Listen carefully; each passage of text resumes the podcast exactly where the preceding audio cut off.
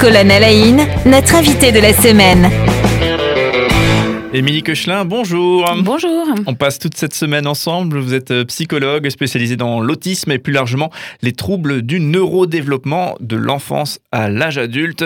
Il y a un événement euh, ce samedi 2 euh, avril qui est la journée internationale de l'autisme. Voilà l'occasion de mieux comprendre ces, troubles. Alors, on évoquait un quatre critères qui permettent de détecter, de caractériser l'autisme. il y en a donc le critère A, on l'évoquait lundi, le trouble de la communication et des interactions sociales. Le critère B, euh, le caractère répétitif et restreint. On, reconnaît effectivement peut-être des, clichés qu'on a, qu'on a vus dans des films aussi, où ça a été mis en gros peut-être, mais, mais voilà, on reconnaît effectivement ces éléments-là. Critère C, ça apparaît dès la toute petite enfance. Et critère D, euh, l'altération significative de, des interactions au, niveau euh, domaines sociaux et, et, scolaires. Voilà, donc pour brosser très rapidement ce qu'on a, ce a détaillé, et merci beaucoup d'être avec nous pour nous sensibiliser et nous expliquer tout cela. Aujourd'hui, on parle de, quelque chose de bien connu, de, mieux en mieux connu. Et d'ailleurs, je crois qu'il y, a de nombreux livres, de nombreux films qui parlent de ce sujet, le syndrome d'Asperger. Est-ce que vous pouvez nous, dire déjà, euh, peut-être euh, resituer le syndrome d'Asperger, le, redéfinir? Oui, alors c'est un petit peu compliqué parce que dans les nouvelles classifications, le syndrome d'Asperger n'existe plus. Euh, donc, dans, l'ancienne classification DSM-4 et SIM-10, on avait le trouble, les troubles envahissants du développement qui étaient séparés en différents différentes catégories, dont euh, le syndrome d'Asperger, donc un type d'autisme euh, sans, retard de développement du langage et euh, sans retard intellectuel. donc aujourd'hui, le, la catégorie n'existe plus dans les manuels puisqu'on parle maintenant de troubles du spectre de l'autisme pour rendre compte de la variété de présentations cliniques des différentes personnes qui sont concernées par l'autisme. donc, on ne parle plus de cette catégorie-là d'un point de vue euh, formel euh, dans, dans les classifications, mais euh, voilà, ça reste quand même quelque chose, une réalité dont on peut parler. Oui, puisque, comme dit, de nombreux ouvrages, mais aussi euh, des films. Euh, euh, je pense à, un film avec Ben Affleck qui, est sorti il y, a, peu de temps, Monsieur Wolf, je crois qu'il l'appelle Mr. Wolf. Voilà, où c'est effectivement Ben Affleck qui incarne un, autiste, syndrome d'Asperger, mais qui est ultra efficace, quoi, du coup, qui, qui, devient finalement presque tueur à gage, etc., mais ultra efficace. Et, c'est son, efficacité, sa, méthode, son, finalement son côté Asperger, qui, fait de lui une, machine presque invincible. C'est assez rigolo. Donc, à quel point ce, trouble fascine aussi finalement le, cinéma et la littérature. Euh, pour évoquer euh, cette thématique, comme chaque jour, vous avez sélectionné de la musique. Et aujourd'hui, on, écoute eh bien, les, variations de, Goldberg, donc euh, Jean-Sébastien Bach, interprété donc par Glenn Gould. Et on vous retrouve juste après pour dialoguer.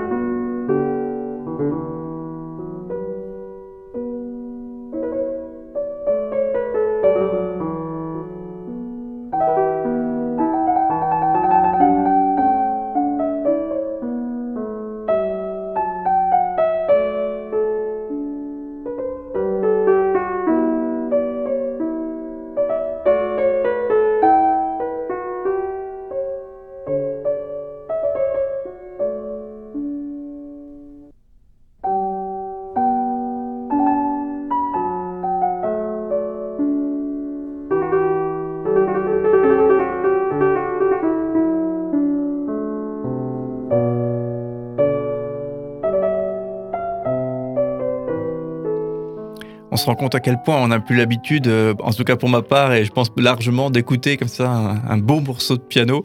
Euh, alors, en quoi euh, ce Glenn Gould, qui interprète là pour le coup Jean-Sébastien Bach, en quoi bien on illustre le syndrome d'Asperger?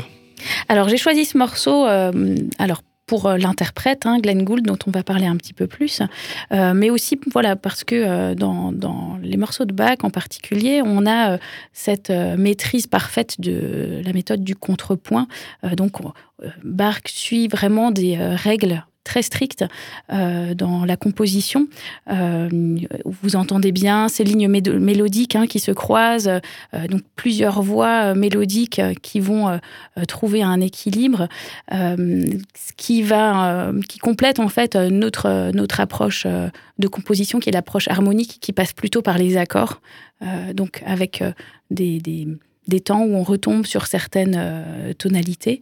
Euh, là, on est plutôt dans une écriture horizontale euh, hmm. au niveau des mélodies, qui est assez sympathique aussi au piano parce que ben, on a deux mains au piano et ben, la main gauche comme la main droite vont pouvoir jouer des mélodies qui vont se répondre on doit comprendre que Jean-Sébastien Bach, euh, ce fameux, euh, cet artiste extraordinaire, euh, a été porteur syndrome d'Asperger ou pas du tout? Alors pas particulièrement. Là, j'ai pas du tout d'informations là-dessus. Par contre, la façon d'écrire suit quand même voilà des, règles précises. Caractérise le syndrome. Qui sans doute mm. voilà peuvent nous rappeler à, ce syndrome ou ben voilà le, fait d'avoir des règles claires, un cadre clair, vont, est assez courant. Alors, et Glenn Gould, donc euh, ce fameux pianiste hein, qui interprète pour le coup euh, Jean-Sébastien Bach, euh, il faut aller voir les vidéos, c'est assez impressionnant hein, sur, sur Internet, sur YouTube, n'hésitez pas, Glenn Gould, si vous ne connaissez pas. lui, par contre, porteur du, syndrome d'Asperger Je ne sais pas s'il faut dire porteur d'ailleurs. Alors de, son vivant, ça n'a pas été euh, ça n'a pas été dit comme tel, mais c'est vrai que euh, euh, il, il avait des comportements qui étaient qualifiés de bizarres hein, par ses proches. donc c'est quelqu'un qui a beaucoup éveillé la curiosité. et quand on regarde ses biographies aujourd'hui, on voit effectivement beaucoup de signes qui rentrent dans la classification d'autisme de syndrome d'Asperger en particulier. Euh, donc euh, aujourd'hui, on pourrait, assez clairement le dire.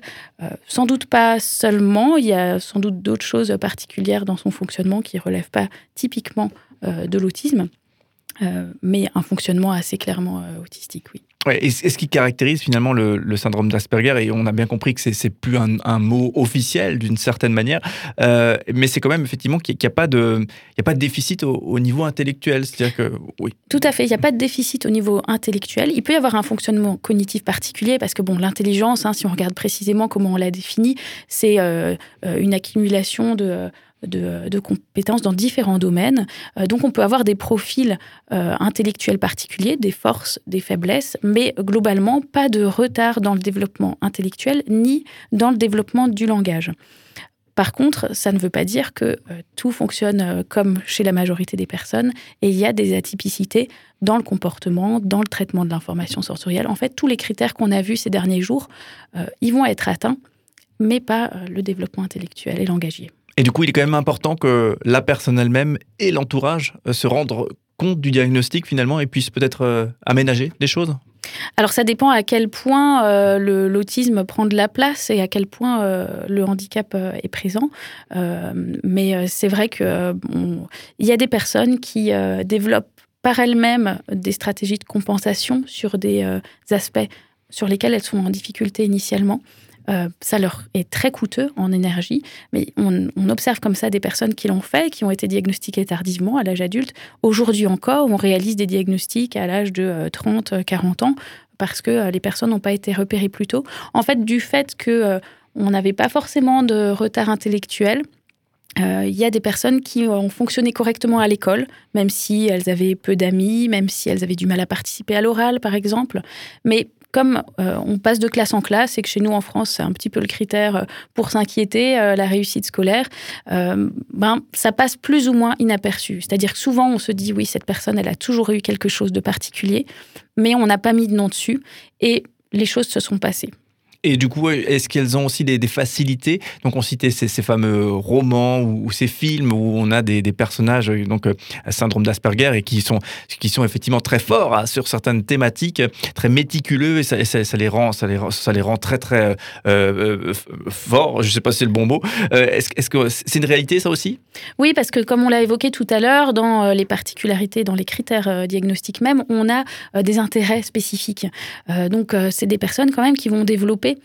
des compétences dans les domaines qui les intéressent beaucoup. Très pointu, quoi, du coup. Très pointu. Euh, y a, et puis, il y a des qualités qu'on retrouve. Hein. Vous avez évoqué le fait d'être méticuleux, euh, d'être précis. Euh, donc, il y, y, a ces qualités-là qu'on retrouve qui font que, oui, il peut y avoir des compétences assez exceptionnelles. Cela dit, si on regarde sur la totalité des personnes concernées, les compétences vraiment exceptionnelles sont plutôt rares, sont très médiatisées parce que voilà, elles intéressent beaucoup. Mais on peut avoir des intérêts spécifiques sans que ça relève de compétences exceptionnelles. Alors justement, dernière question sur ce volet-là. Est-ce qu'on a des chiffres sur, on disait 1% de la population française euh, est touchée par, par le, trouble autistique. Hein. Euh, donc ça, c'est un chiffre qu'on donnait hier ou avant-hier. Euh, est-ce que on sait dans quelle mesure sur ces 1% il y a, il y a du déficit intellectuel? Et dans quelle mesure effectivement on est plutôt dans cette dynamique-là de, spécificité en matière de, relationnel, mais, mais pas de déficit intellectuel? En fait, les études sont pas très claires parce qu'on n'est pas tous d'accord non plus sur la manière dont on mesure l'intelligence. Euh, comment est-ce qu'on mesure l'intelligence chez une personne qui euh, ne parle pas ou euh, n'a pas accès au langage de la même manière qu'une autre. donc les, études sont pas très claires là-dessus et, vraiment les chiffres varient de 30 à 80% de retard mental mm. associé dans l'autisme. Donc ça c'est pas du tout une réponse claire. ce qu'il y a c'est qu'on peut avoir de l'autisme avec d'autres troubles associés aussi, ce qui complexifie le, le, tableau clinique et donc notamment ce qui est du retard de développement retard intellectuel, euh, et puis euh, d'autres euh, éléments des troubles psychiatriques qui peuvent aussi se greffer, comme chez tout un chacun, mais peut-être dans des, dans des proportions plus fréquentes. Et, mettre des chiffres, les gens dans les boîtes et tout ça, c'est jamais, j'imagine, ce qu'aiment faire les professionnels qui connaissent le terrain et connaissent les spécificités aussi. Peut-être pour, pour terminer ces échanges aujourd'hui, comme on, parle effectivement avec vous, notamment aussi de la journée internationale de l'autisme qu'on évoquera encore demain, ça, cette journée, c'est le 2 avril, c'est ce samedi. Et on le rappelle, hein, Émilie Cochelin, vous êtes psychologue spécialisée dans l'autisme et plus largement donc les, troubles du neurodéveloppement de l'enfance à l'âge adulte. Donc on a évoqué toute cette semaine ces fameux critères. Il y en a quatre qui permettent de, qualifier euh, l'autisme.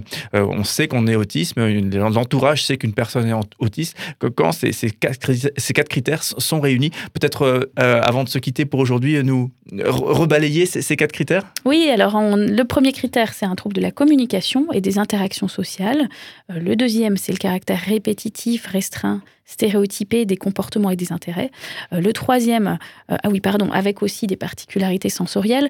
Dans le troisième, on a l'apparition euh, des troubles dans la petite enfance, dans la période de développement précoce, et le fait que, que, c'est quelque chose d'envahissant dans tous les domaines de socialisation de la personne. Voilà, pour les quatre critères, on vous retrouve demain, Émilie Kechelin, pour parler de la, la, couleur bleue, qui est la fameuse couleur de cette, de cette journée internationale de l'autisme. Merci en tout cas d'être avec nous toute cette semaine euh, pour nous faire euh, un peu mieux comprendre finalement cette thématique qu'on connaît tous, mais qu'on connaît tous très mal aussi. Allez, on vous dit à demain et merci beaucoup. À demain.